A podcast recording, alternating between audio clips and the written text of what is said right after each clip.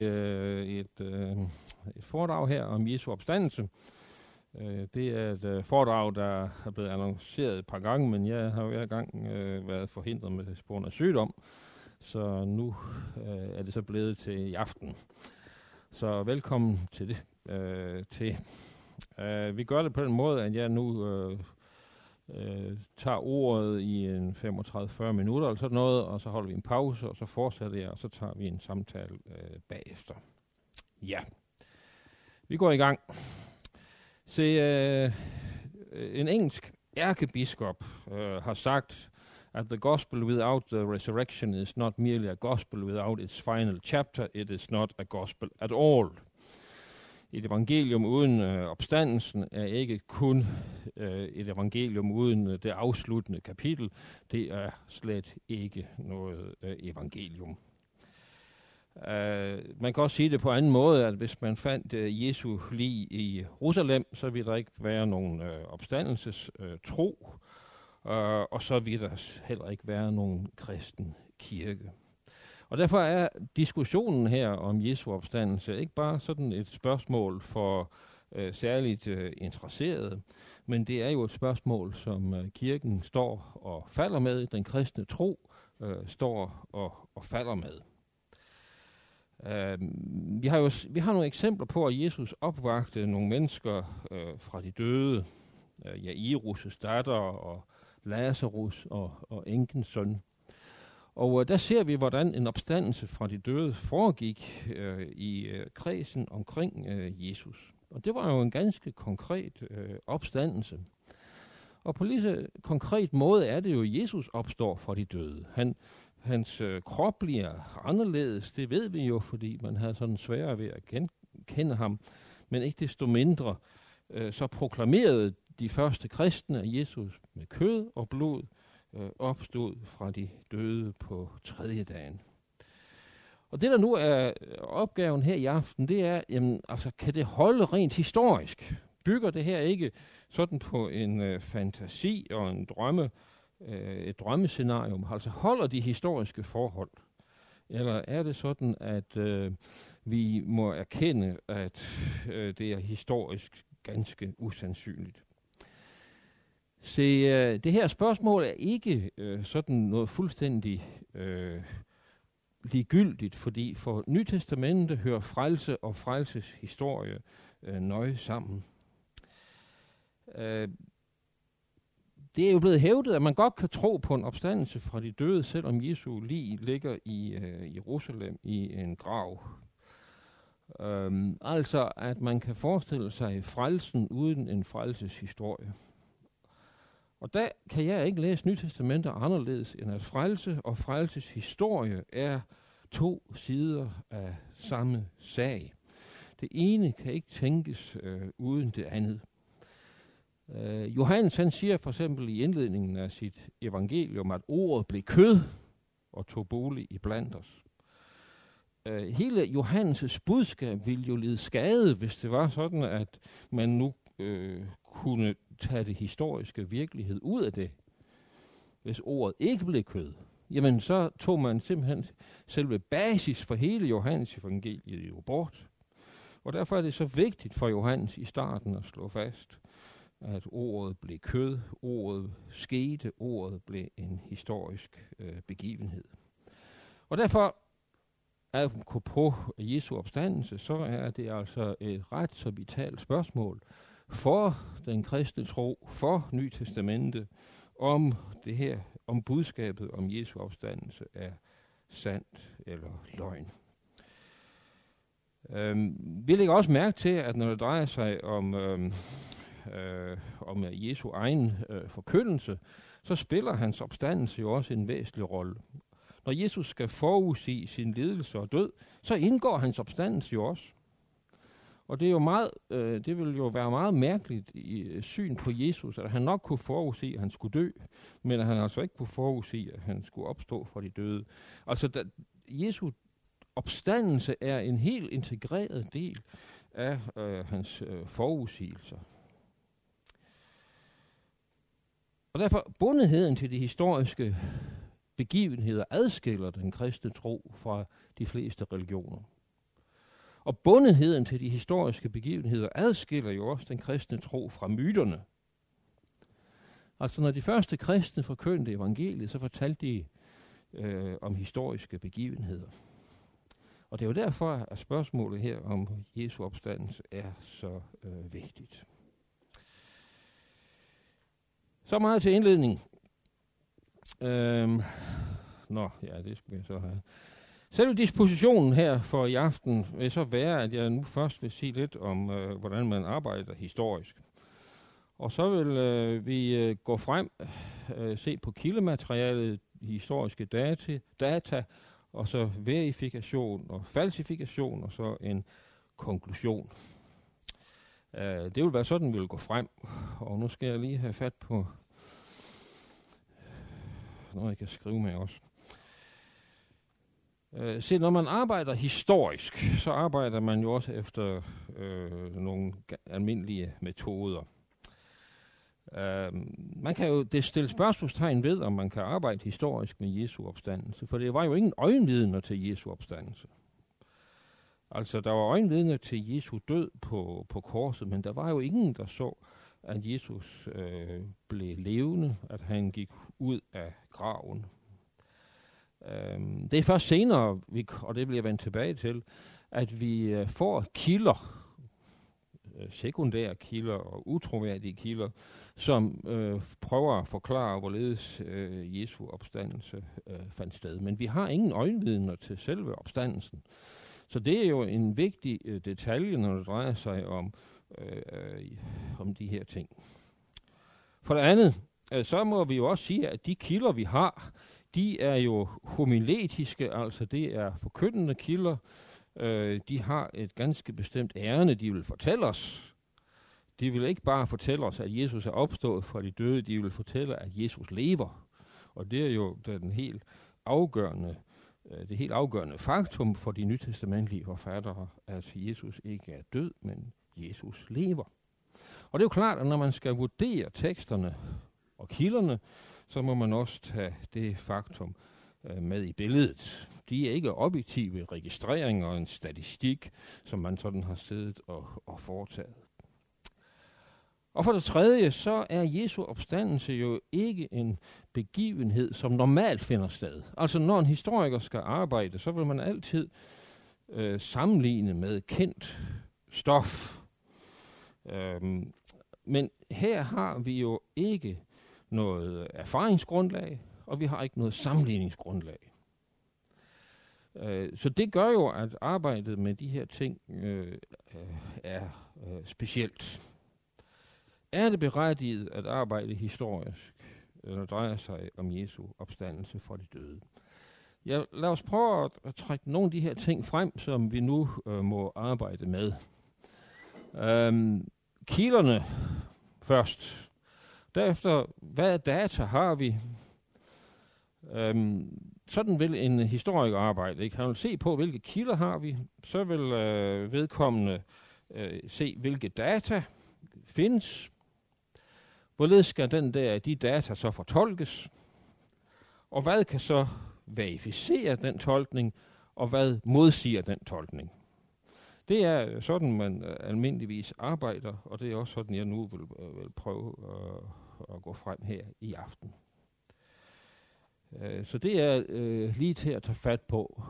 For det første, kildematerialet. Den var ikke særlig god.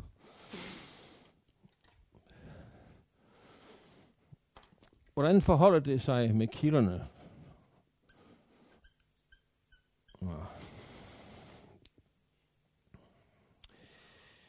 Ja. Øh, den ældste kilde, vi har til øh, forkyndelsen af Jesu opstandelse, finder vi i 1. Korintherbrev kapitel 15, vers øh, 1-11. Øh, øh, det, der er det specielle ved den tekst, er, at Paulus der siger, at han gengiver noget, han selv har modtaget fra andre. Øh, vi kommer tilbage til den tekst øh, flere gange, men øh, der er enighed i hvert fald hos øh, mange forskere om, at den her tekst, den har et semitisk aramæisk præg. Altså, det er ikke en tekst, som Paulus sådan set har øh, affattet i selve situationen, men han øh, reciterer her en bekendelse, som man har levet i den ældste kirke. Og hvad var det, man bekendte i den ældste kirke? Det var, at Kristus døde for vores sønder efter skrifterne, at han blev begravet, og at han opstod på den tredje dag efter skrifterne, og at han blev set af Kefas og dernæst af de tolv. Øh, det var så at sige en trosbekendelse. Man kan forestille sig, at de første kristne har rejst sig op ved gudstjenesten og har bekendt troen, og så er det det her, de har bekendt. Og øh, vi kan også se, at Paulus jo utryggeligt siger, at han overleverede jer nemlig først og fremmest, hvad jeg også selv havde modtaget. Her bruger Paulus nogle begreber, som var kendt fra det jødiske traditionsbegreb. Akkurat som jøderne jo modtog de fædrene leveringer og gav det videre til næste generation med en meget omhyggelig traderingsproces. Sådan overleverede de første kristne åbenbart Jesus-traditionen her sørget for at huske den og overlevere den fra generation til øh, generation.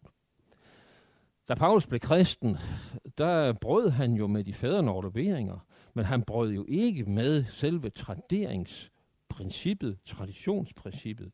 Han havde lært noget som jøde, når det drejede sig om at overlevere, øh, at huske at overlevere de gamle øh, og, øh, fædrene traditioner. Og det er det, som han jo så afslører her, at det overfører han på den her meget gamle øh, tradition. Dernæst har vi evangelierne. Evangelierne, som jo alle fire øh, har deres klimaks i øh, slutningen. Altså, be, øh, man har jo omtalt evangelierne som lidelseshistorier med øh, en udførlig indledning. Det er måske nok en, en øh, overdrivelse, men vi er jo ikke i tvivl om, at beretningerne om Jesu død og Jesu opstandelse, det er så at sige det klimaks, som fortællingerne om Jesus øh, fører frem til. Og der spiller opstandelsen fra de døde jo øh, en vigtig rolle. Der er jo ingen af beretninger, der foregiver at være tilbundsgående og fuldstændig øh, komplette. Øhm, der er øh, på mange måder sådan næsten sådan irriterende skødesløshed, når det drejer sig om nogle detaljer. Men selvom der kan være øh, forskellige øh, holdninger til en række detaljer, så er opstandelsens at jo ikke noget, der bliver sat spørgsmålstegn ved. Øh, jeg har i den her forbindelse blevet mødt med en lille øh, anekdote om Titanic. Øh, det øh, store skib forliste jo for godt 100 år siden. Og øh, der er nogen, der hævder, at skibet brækkede over, inden det sank. Øh, mens andre hævder, at skibet sank i et stykke. Det er selvfølgelig nogle divergenser, som øh, man skal tage alvorligt. Men det rokker jo ikke ved det helt grundlæggende, øh, at alle er enige om, at øh, Titanic øh, sank. Øh, så øh, man kan sige, om det brækkede over, inden det sank, eller først efter det sank. Det er jo ikke den øh, allervigtigste historiske oplysning, vi har øh, om øh, Titanic. Øh, og på samme måde kan der også være nogle detaljer omkring øh, beretningen om Jesu opstandelse, øh, som jo ikke føres ind i centrum af selve budskabet om Jesu opstandelse. Så har vi også øh, apokryfe evangelier. Og det pussy er, når det drejer sig om kilderne, at de ældste apokryfe evangelier slet ikke har beretningen om Jesu død og opstandelse. Øh, Thomas evangeliet for eksempel øh, er en lang perlerække af Jesus ord, men ingen af dem øh, af de her ord rummer nogen omtale af Jesu øh, død og opstandelse. Men vi har et markant, øh, en markant undtagelse i Peters evangeliet, som er fra midten af øh, det andet århundrede efter al sandsynlighed. Og øh, øh, evangeliet her øh, er karakteriseret på mange måder, for eksempel ved at lægge al skylden på jøderne for, for Jesu øh, død. Det er et evangelium, som på mange måder er afhængig af de kanoniske evangelier, men som så også har nogle detaljer, øh, som øh, afviger fra øh, evangelierne. Øh, men tidligere om morgenen på sabbatsdagen, da det var ved at blive dag, kom der en mængde ud fra Jerusalem og fra omegnen for at se graven, som var blevet forsejlet. Men om natten, da søndagen var ved at gry, lød der bedst, som soldaterne holdt vagt, to og to i hver vagtskifte, en stærk lyd fra himlen. Og da de så himlen åbne, og de så himlen åbne, og to mænd steg ned derfra med en stærk stråleglans og nærmede sig graven. Og den sten, som var blevet sat foran døren, rullede af sig selv og flyttede sig til siden, og graven åbnede, så begge de unge mænd gik øh, derind. Da nu disse soldater så dette, vækkede de befalingsmanden og de ældste, for de holdt også vagt. Og mens de endnu var i færd med at fortælle dem det, som de havde set, så de igen, at tre mænd kom ud af graven, og at to støttede den ene, og et kors fulgte efter dem. Og de tos hoved nåede til himlen. Men hos den, der var blevet ført af de andre, gik det op over himlene. Og de hørte en røst fra himlen, der sagde, har du prædiket for dem, der sover? Og så hørte der et svar fra korset, øh, ja. Og så fortælles det ellers videre her. Men det, der øh, er jo specielt her, det er, at det ikke bare er Jesus, der opstår for de døde, men det gør hans kors også. Altså, det er jo ganske interessant, og selv korset svarer på himmel. Øh, røsten har du prædiket for dem, der sover, og så svarer korset altså ja. Altså, når man, når man kommer til sådan en tekst her, som jo så er altså, hvad skal vi sige, øh, 70-80 år ældre end vores evangelie, så bliver man jo øh, slået af, hvor nøgtern vores øh, bibelske fortællinger er omkring øh, Jesu opstandelse fra de døde. Alle de her legendariske træk, øh, som vi møder her i Peters evangeliet, dem er de kanoniske evangelier jo øh, befriet for. Ja, hvilke data har vi så? Som jeg sagde, øh, en historiker, han samler data. Bagefter fortolker han dem. Hvilke data har vi, når det drejer sig om Jesu opstandelse fra de døde? Jeg nævner tre.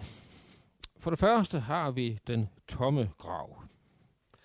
Øh, den tomme grav er vel dokumenteret øh, af alle evangelisterne. Øh, englen sagde til, til dem, der kom ud til graven, han er ikke her, han er opstået fra de døde. Uh, vidne til den tomme grav er især Maria øh, Magdalene. Øh, der er nogle forskel også på, om det nu, altså hos synoptikerne, Peter og Johannes kommer kommer derud i, ifølge Johannes som de første. Hvem der kommer først er jo ikke så afgørende, men pointen er hos dem begge, at altså hos de tre første og Johannes, at graven faktisk er tom. De undrer sig over, at graven er tom, men den er tom, øh, siger de. Øh, der er ikke et eneste vidnesbyrd om, at Jesu lig fortsat ligger i graven. Det øh, påfaldende er, at Paulus ikke omtaler den tomme grav. Øh, det kan vi selvfølgelig undre os over, når Paulus i 1. Korinther 15 omtaler Jesu opstandelse med så stærke ord, at han så ikke nævner den tomme grav. Øh, for mig at se, så er det selvfølgelig øh, påfaldende, men på den anden side, så er det lige så klart, at når man har en jødisk, et jødisk menneskesyn, et bibelsk jødisk menneskesyn, så er det umuligt at forkønne Jesu opstandelse uden at forestille sig en tom grav. Sådan ser det ud. Øh, ej, jeg kan næsten ikke lade være at fortælle jer en lille episode en gang. Jeg var, det er så efterhånden mange år siden, jeg var i Jerusalem, og øh, øh, i den her sammenhæng, og øh, jeg sad der i Gordons Golgata, og, og øh, var faktisk alene. Og så på et tidspunkt går jeg ind i graven, og sidder derinde, og der nyder stillheden. Så mens jeg sidder derinde, så kommer der et amerikansk øh, rejsehold, og øh, der bliver holdt en prædiken, og jeg sidder derinde og lytter til det, og det er jo, det er jo skønt at, at lytte til. Og så på et tidspunkt, så siger han så til rejsehold, gå nu ind i graven og forsikre jer om, at den er tom. så tænkte jeg, nu er det altså med at komme ud her, og jeg, jeg gik jo ud der, og de blev meget forbavset, da jeg kom ud. ja, det var den tomme grav. Det næste datum, det er, at Jesus viste sig for en lang række personer. Øh, det er ikke mindst i 1. Korintherbrev kapitel 15, at vi har øh, en lang stribe af disse vidner til, til synekomsterne omtalt. Og Paulus siger der i øh, brevet, som er skrevet der i 50'erne, og hvor man tænker sig, at Jesu opstandelse er foregået der først i 30'erne, altså 20 år efter, der siger øh, Paulus klart, at hvis jeg er i tvivl om noget, så tag og spørg en af dem. Der er mange af dem, der stadigvæk lever, siger han. 500 brødre, hvor mange stadigvæk lever. Spørg dem, hvis I er i tvivl. Øh, så siger han til de, øh, der tvivler på Jesu opstandelse øh, i Korinth. Så vi har et, et meget klart øh, en, øh, et, et data, der øh, viser, at Jesus øh, ifølge vidnesbyrdet øh, viste sig for en lang række øh, personer. Øhm, selve disse tilsynekomster er altså meget stærkt bevidnet. Øh, Øh, det behøver vi ikke at være det fjerneste i tvivl om. Øhm, Paulus øh, citerer det som sagt i 1. Korintherbrev kapitel 15, og han, han øh, siger der, at man kan spørge de, der fortsat lever. Men vi skal også huske, at den tradition jo altså stammer fra den allerældste menighed. Og derfor er, øh, er vi meget langt tilbage i tiden, når det drejer sig om den tekst der i 1. Korintherbrev kapitel øh, 15. Øhm, det er Maria Magdalene, som er den første, der ifølge øh, de tre første evangelier er den, der først øh, møder øh, øh, Jesus. Der er lidt forskel på øh, lokaliseringen af de her tilsynekomster, om det er i Galilea eller i øh, Jerusalem. Øh, men det rokker jo ikke ved, at øh, der er et fælles vidnesbyrd om disse øh, tilsynekomster. Paulus selv anser sig selv for at være det sidste opstandelsesvidne. Han siger i 1. Korinther 9, har jeg ikke set øh, Jesus, vor Herre. Så Paulus han tager det altså for givet, at øh, ude ved Damaskus, øh, der åbenbarer den opstandende Jesus sig også for ham. Der ser han øh, Jesus. Og øh, for Paulus er, knytter han det uløseligt sammen med sit apostolat. Uh, han siger, at hans apostolske autoritet står og falder med, at han faktisk har set Jesus. Og det vil sige, at uh, hvis man kunne, uh, hvis man forestiller sig, at Jesus ikke er opstået fra de døde, så er Paulus' apostolat også et, uh, en fiktion. Så Paulus knytter altså sit apostolat nøje sammen med uh, budskabet om Jesu opstandelse fra de døde. Det tredje, den øh, tredje data, eller datum, øh, er øh, disciplenes tro på den øh, opstandende Jesus. Altså, øh, det er også øh, en kendskærning, øh, at øh, disciplene troede på Jesu opstandelse fra de døde. Øh, vi kan altid sætte spørgsmålstegn ved Jesu opstandelse fra de døde, men vi kan ikke sætte spørgsmålstegn ved disciplenes tro på Jesu opstandelse fra de døde. Disciplene, de lå jo lavt i terrænet øh, inden øh, Jesu opstandelse. De øh, gemte sig bag lukkede døre og så videre efter Jesu død. Men efter tre dage så forandredes øh, deres øh, opfattelse jo radikalt. De var nu overbevist om, at Jesus var opstået øh, fra de døde. Og de øh, var forvisset om, at Jesus nu ville føre sin øh, sag igennem. Man kan sige det på den måde, at disciplene var både øjenvidner og sandhedsvidner. De var øjenvidner i den forstand, at de kunne bevidne, at Jesus var opstået fra de døde. Det var deres klare opfattelse. De var øjenvidner. Men de var også sandhedsvidner i den forstand, at de med deres liv ville stå inden for øh, budskabet her. Øh, det var ikke bare noget, de ville hævde sådan, øh, som en teoretisk sandhed, men de var sandhedsvidner, der altså med deres liv ville stå inde for, at det var sandt. Og man går nu engang ikke i døden for et budskab, som man ved er et bevidst øh, bedrag. Man går ikke i døden for et budskab, som man sådan i en snæver vending øh, Øh, finder på i forlegenhed over, at Jesus er død. Så konklusionen for mig at se er nu, hvis vi tager disse data, det er, øh, at der er gode vidnesbyrd for, at Jesus faktisk øh, opstod øh, fra de døde. Øhm, vi har altså tre øh, typer historiske data. Den tomme grav, det, til synkomsterne, og så disciplenes tro på Jesu opstandelse fra de døde. Og der vil jeg så her sige, at vi har altså en tilstrækkelig dokumentation, og vi har også en nødvendig øh, dokumentation. For man kan jo hævde, at de tre øh, ting hver for sig ikke dokumenterer, at Jesus er opstået fra de døde. Men til sammen, til sammen udgør de en tilstrækkelig dokumentation efter min mening. Man kan derimod ikke øh, man kan derimod ikke tro på Jesu opstandelse, hvis man fjerner en af de tre. Man kan ikke tro på Jesu opstandelse, hvis Jesu lig fortsat øh, er at finde i Jerusalem, og hvis graven ikke er tom. Og man kan heller ikke tro på Jesu opstandelse, hvis Jesus slet ikke har vist sig for, for mennesker som den opstandende. Og man kan heller ikke tro på Jesu opstandelse, hvis øh, ikke der var nogen, der troede på hans opstandelse øh, i den ældste kirke. Så de tre øh, data her, de udgør altså en øh, nødvendig dokumentation for øh, at tro på Jesu opstandelse. Men det er så altså også min øh, påstand, at det ikke er blot er den nødvendige dokumentation, men at det også er en tilstrækkelig dokumentation for øh, at tro på hans øh, opstandelse fra de døde. Der kan gives andre tolkninger, og det vil vi, vi straks tilbage til.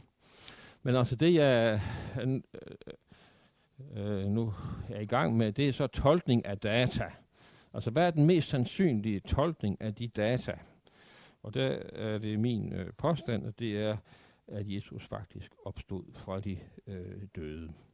Det var ikke disciplenes tro, der opstod fra de døde. Øh, det var heller ikke øh, Jesu kærygma, eller hans budskab, hans forkyndelse, hans karakter, hans sjæl, han indtrykket af Jesus, der blev levende. Det var ikke erindringen om Jesus, der blev levende. Øh, der er mange ting, som man kan sige, øh, man kunne forestille sig blive levende. Men det, som de nytestamentlige forfattere klart giver til kende, det er, at det ikke bare var Jesu øh, budskab, der blev levende. Det var Jesus selv, øh, der blev levende. Men hvad kan nu verificere det? Og det er så det, der nu, vi nu kommer til. Øh, hvad kan verificere den tolkning? Og øh, nu vil jeg klø på lidt, og så vil vi holde en pause, og så fortsætte øh, med det.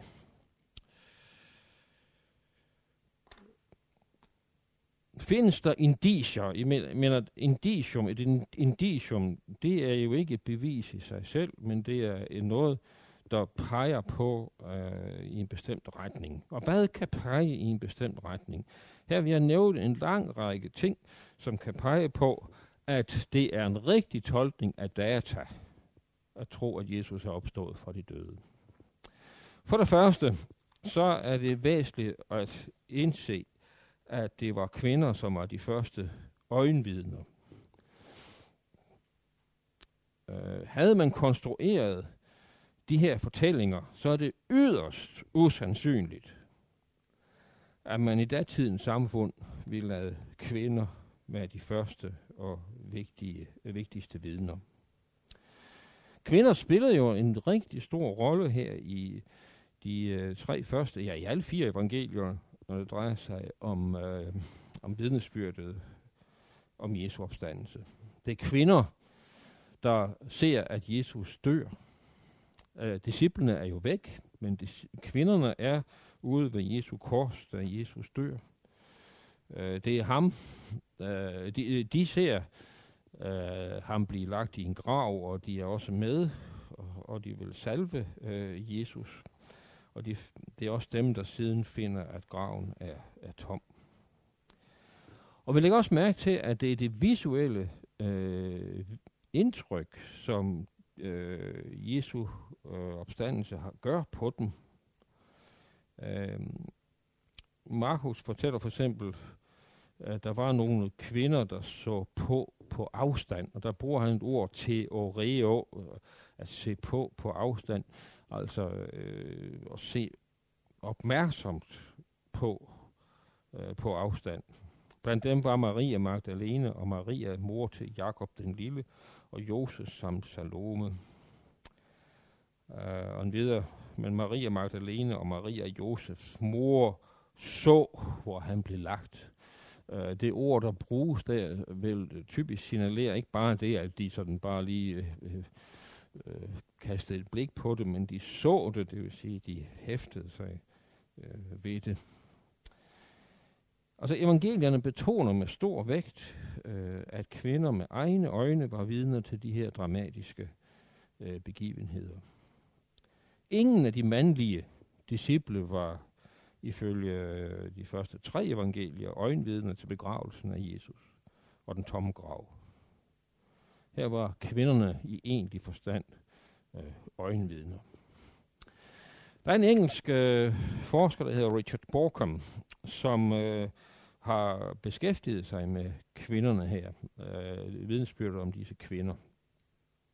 Og øh, han øh, siger, at det jo er klart, at øh, angivelsen af to eller tre vidner her er vigtig.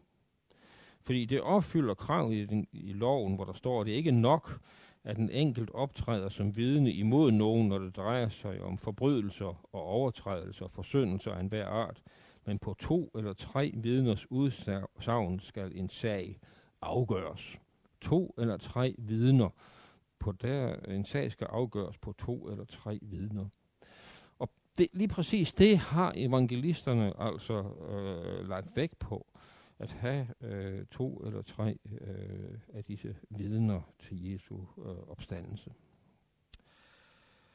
Øh, selve navnene er vigtige, og her har jeg så øh, anført øh, en, en stribe af de her navne, som evangelisterne øh, bruger. Øh, Richard Borkham, han øh, spørger sig, hvorfor nævner man de her navne? Altså, hvad er pointen med at nævne alle de her navne? Og svaret er meget enkelt. Det er, at de her kvinder jo blev kristne, og var altså medlemmer af den første kristne menighed i Jerusalem. De blev kristne, og altså medlemmer af menigheden, og de var jo så at sige omvandrende vidner til øh, begivenhederne. Øhm, øh, Richard Borkom nævner nogle pussy øh, forhold. Øh, for eksempel øh, siger Markus om Simon af Kyrene, at det var Alexander og Rufus' far. Hvad i verden skal vi med sådan en oplysning? Det var temmelig ligegyldigt for os at få at vide, hvad hans sønner hed. Nej, det var ikke ligegyldigt. Efter al sandsynlighed. Fordi menigheden i Jerusalem kendte Alexander og Rufus. Og derfor har de selvfølgelig, de er så blevet kristne, de to. Og de har kunne fortælle, hvad deres far har berettet. Hvilken anden forklaring er der på, at Alexander og Rufus bliver omtalt? Jo, de er altså blevet kristne og har været medlem af menigheden og har kunnet være vidner om, at deres far altså havde båret på, på Jesu kors. Og pointen for Richard Borkom er det overordnede synspunkt, at når mennesker bliver nævnt ved navn i evangelierne, så er det fordi, de blev kristne og var medlemmer af den første menighed. Og derfor var vidner, som man kunne øh, forespørge, hvis man ville. Og det er forklaringen på, at så mange øh, kvinder er nævnt med navnsnævnelse her. Man kunne jo bare spørge dem. Kvinder var de første vidner, men vi lægger mærke til, at det var kvinder. For kvinders vidnesbyrd var havde ikke den samme bærekraft som mænd i en juridisk øh, sammenhæng. Slet ikke. Kvinder blev generelt slet ikke anerkendt som juridiske vidner. Uh, en uh, jødisk historieskriver, der hedder Josefus, som skrev uh, sådan, uh, ja, han skrev omkring år 70. Uh, han siger, man skal ikke anerkende en vidneforklaring fra kvinder på grund af deres køns overfladiskhed og ubesindighed. Øh, det var synet på kvinder, øh, og det var sådan hans almindelige opfattelse. Øh, kvinder, de, det man kender kvinder for, det er fruentimmersnak. Det kender, det kender vi også fra evangelierne, øh, fra Lukas kapitel 24, hvor kvinderne kommer og fortæller, at Jesus er opstået fra de døde, og så står der, men det lød for dem som løs snak, og de troede ikke på kvinder. På kvinderne. Uh, jeg vil uh, nævne for jer uh, en Mishnah-traktat, der hedder Pirke Abot.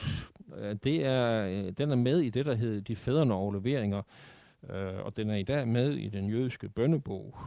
Og det synes jeg er interessant, at man bruger den her tekst øh, som en del af den jødiske bønnebog. Og Pirke Abot er, er, er senere uh, vel en, en Ny Testamente, Altså måske, jeg ved ikke præcis, hvor gammel lige den her er, men, men øh, i hvert fald så blev, øh, blev Misner jo altså færdigredigeret om, omkring år 200. Så det er i hvert fald, vi er langt nede i tiden. I Pirke Bot, kapitel øh, 1, vers 5, der står der, Josef, Jokranans søn fra Jerusalem, sagde, Lad dit hus større stå gæstfrit åbne, og lad de fattige være dine husfælder men hold ikke meget snak med kvinder. Således har man sagt om ens egen hustru, hvor meget mere der er ikke om næstens hustru. Derfor har de vise, altså rabinerne, sagt, den som holder meget snak med kvinder, han drager ulykken over sig og forsømmer Torans ord, og, to, og til sidst bliver helvede hans lod. Jeg nævner det her, øh, det her er jo en tekst, der formentlig, den kan godt ske, den er øh, 50 eller 100 år senere end, øh, en, en øh, Ny Testamente, men den øh, ånder jo lidt af en atmosfære, som altså herskede på den her tid. Øhm, og prøv at forestille jer, at øh, opstandelsesberetningerne skulle være opdigtede. Er det så sandsynligt, at man ville øh, tillægge kvinder øh, et vidnesbyrd om Jesu opstandelse fra de døde. Hvorfor skulle de her tænkte forfattere dog vælge kvinder som de første vidner? Det var da det aller dummeste, de kunne gøre. Altså konklusionen synes jo nærmere at være, øh, at det kvindelige vidnesbyrd om Jesu opstandelse er øh, troværdigt. At de første evangelister jo har bevaret det her vidnesbyrd om Jesu opstandelse, på trods af, at det var kvinder, som øh, bragte det. Øh, jeg ved ikke, hvorfor Paulus ikke nævner kvindernes vidnesbyrd i 1. Korinther 15. Jeg ved ikke, om det forklaringen kan være, at han jo altså ikke øh, over for korinterne vil øh, bringe kvinderne på banen. Jeg ved det ikke. Men vi kan i hvert fald se, at evangelisterne er ikke tilbageholdende med at øh, nævne kvindernes vidensbyrd. Vi hæfter os også ved, at kvinder slet ikke optræder i Peters evangeliet. Peters evangeliet, som jo ellers øh, gerne vil være afhængig af de kanoniske evangelier, men det med, at det er kvinder, der vidner om Jesu opstandelse fra de døde, det, øh, det undlader man at øh, komme ind på. Ja, øh, jeg tror, at vi skal holde en pause nu, og så fortsætter jeg bagefter.